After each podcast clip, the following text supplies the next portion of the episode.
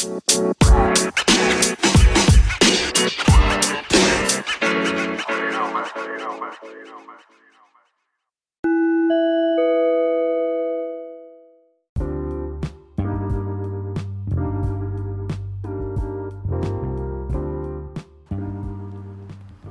up, what up, peeps? I want to talk about my mentor, Gino Trunzo. And I, I've talked about him before here, but I want to talk about the biggest thing that he taught me. Okay? The person that I am now and what I'm doing and how I live is because of him. Now, the career that I had within the nail industry and still have has a lot to do with him the level of professionalism he taught me, the level of talking and interacting with clients, the level of marketing, the level of experience and service I give to my clients. I'm able to charge anything that I want because I have a level of really catering to the client. I have a level of nurturing the client. I have a level of the actual skill of doing their service and really giving customer service beyond belief. So it's out of this world treats for the hands and feet. I actually came up with a massage technique, my reflexology foot massage technique that I use. It's called the Naja massage, and I call it out of this world treats for the feet. And I do have an online pre-recorded class of that. It's a certification class. Once you take it, you'll do 12 services, and then I will certify you in the Naja massage. So you can check that out on my online academy. Now, I want to share with you the biggest lesson that Gino Trunzo, my mentor, taught me happened after he died, not while he was alive.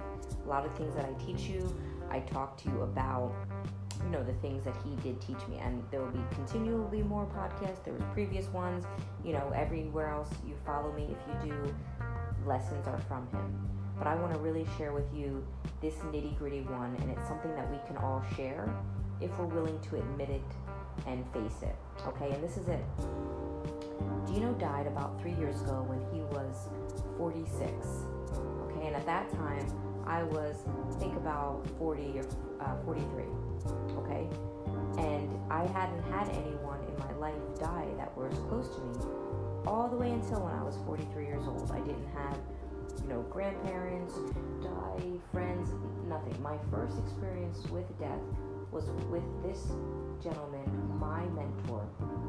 And it was an out of the blue death. He was on vacation in Mexico. He had a heart attack or something with his heart swimming in the water there, okay? And he never came back. So I was beyond shocked. Like I was living with my grandmother, caring for her. She was in her late 90s, uh, late 80s. I was going to visit my uncle who was in New Jersey, who was my favorite uncle. He was 91 I got a phone call when I was visiting my uncle who was 91, trying to soak in all the time I could with him. Thinking that when this guy dies, who's my favorite person on earth, Gino, my friend and mentor and brother, will be there for me to help me get over my uncle's Dickle's death. Guess what? I'm sitting across from him in New Jersey eating pizza, my 91 year old uncle, and I get a phone call that my mentor, 46 year old, died.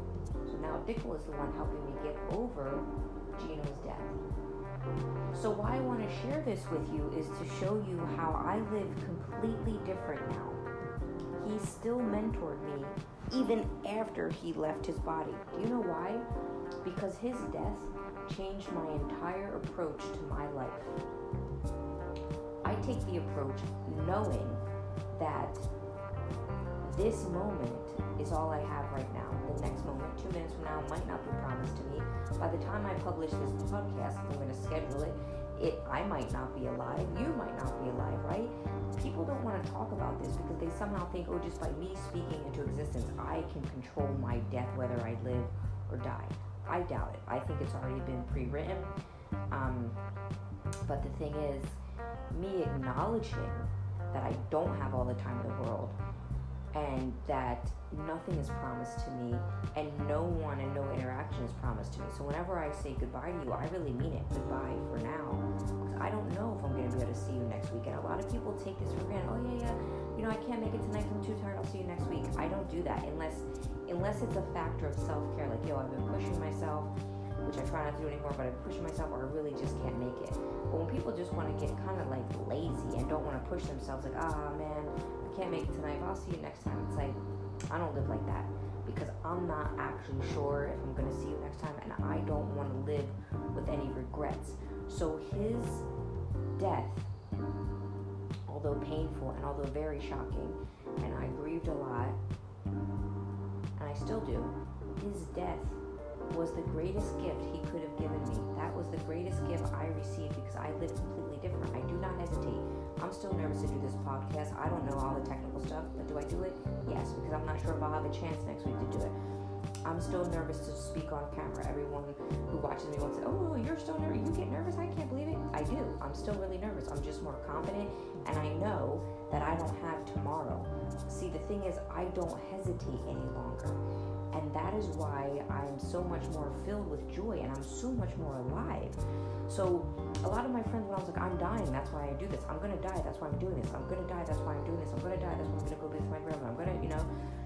A friend pulled me aside and said, You know, I just wanted to know, like, are you actually, like, dying or are you just talking about how we're all gonna die? And I was like, No.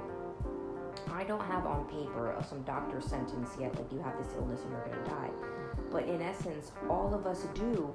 We all want to sweep it under the rug and not really talk about it. Do you know what I'm saying? Or just become this rote thing that you're not promised tomorrow, but you're not really living like that because you're still canceling on your friends. You're still hesitating. You're still trying to be perfect. You're still scared to share yourself with your clients. So it's like if you can really let something sink in, if you've already had a death or one is coming, or you just want this to be a wake up call to know, hey, what am I hesitating for?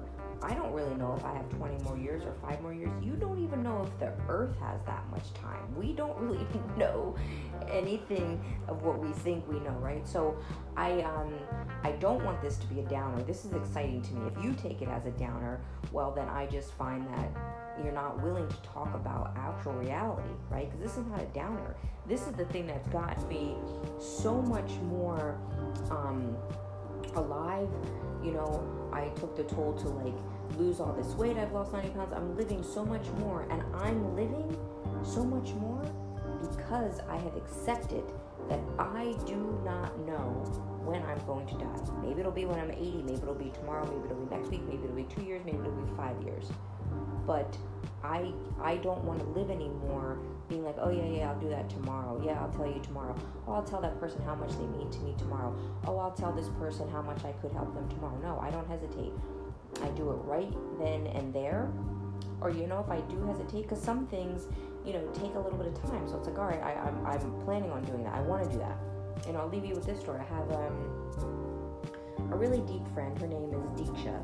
I posted her on Instagram um, and talked to her about her. I talked about her. She died last week, about two weeks ago. She was 83 and 84. She was planning a humongous party for when she was 85. She was, you know, like me. I got to see myself in her a lot. She was still traveling around. She had wrote eight books. She wrote. She was writing another book. She just had a lot of energy. She was doing a lot of art. She just had a lot of energy, you know. So energy isn't going to go if you keep it up. She was 83, 84 but she died last week. Not knowing, like, oh, you know, she's sick or she's old or she's in a hospital. No, she was getting on a plane. Her and I were, you know, I was trying to have her come out to one of my um, boardroom beauty classes in North Carolina or Florida so that she could give all her love to the peeps. It was really great. But she died from a fall. She fell, and that fall did something with her heart, and she dropped dead, right? she was I wasn't thinking she was gonna die. She wasn't in a hospital or sick. She just did. We had plans to see each other. So things like that happen. It's like, oof. There's another reason why I don't want to hesitate. I didn't hesitate in telling her how much I loved her, and how much she changed my life, and how her friendship really, you know, healed me and made me feel loved and alive. And I was trying to make plans with her, like saying, okay, like when can we see each other? Should I come to Portland because that's where she lived? Can you come to New Jersey to visit me? Do you want to come to California?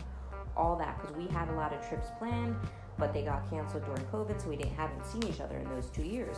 But I still am not sitting here like, oh no, regretful, and oh no, because I was trying, and then God came in and she died, so I don't feel bad. Like, oh no, you know, of course I'm sad, like, oh, I don't get to see her, but I know I did my best because I knew I know time is ticking. It's easier to think time is ticking with these older people, these older family members, these older friends, but it's the same with your friends. It's the same with you. So I hope that this rattles your bones in a positive way so that it helps you to live your life right now, right today, don't hesitate. And also don't use this to use to be magical thinking like oh she said i'm gonna die. I'm not gonna hesitate.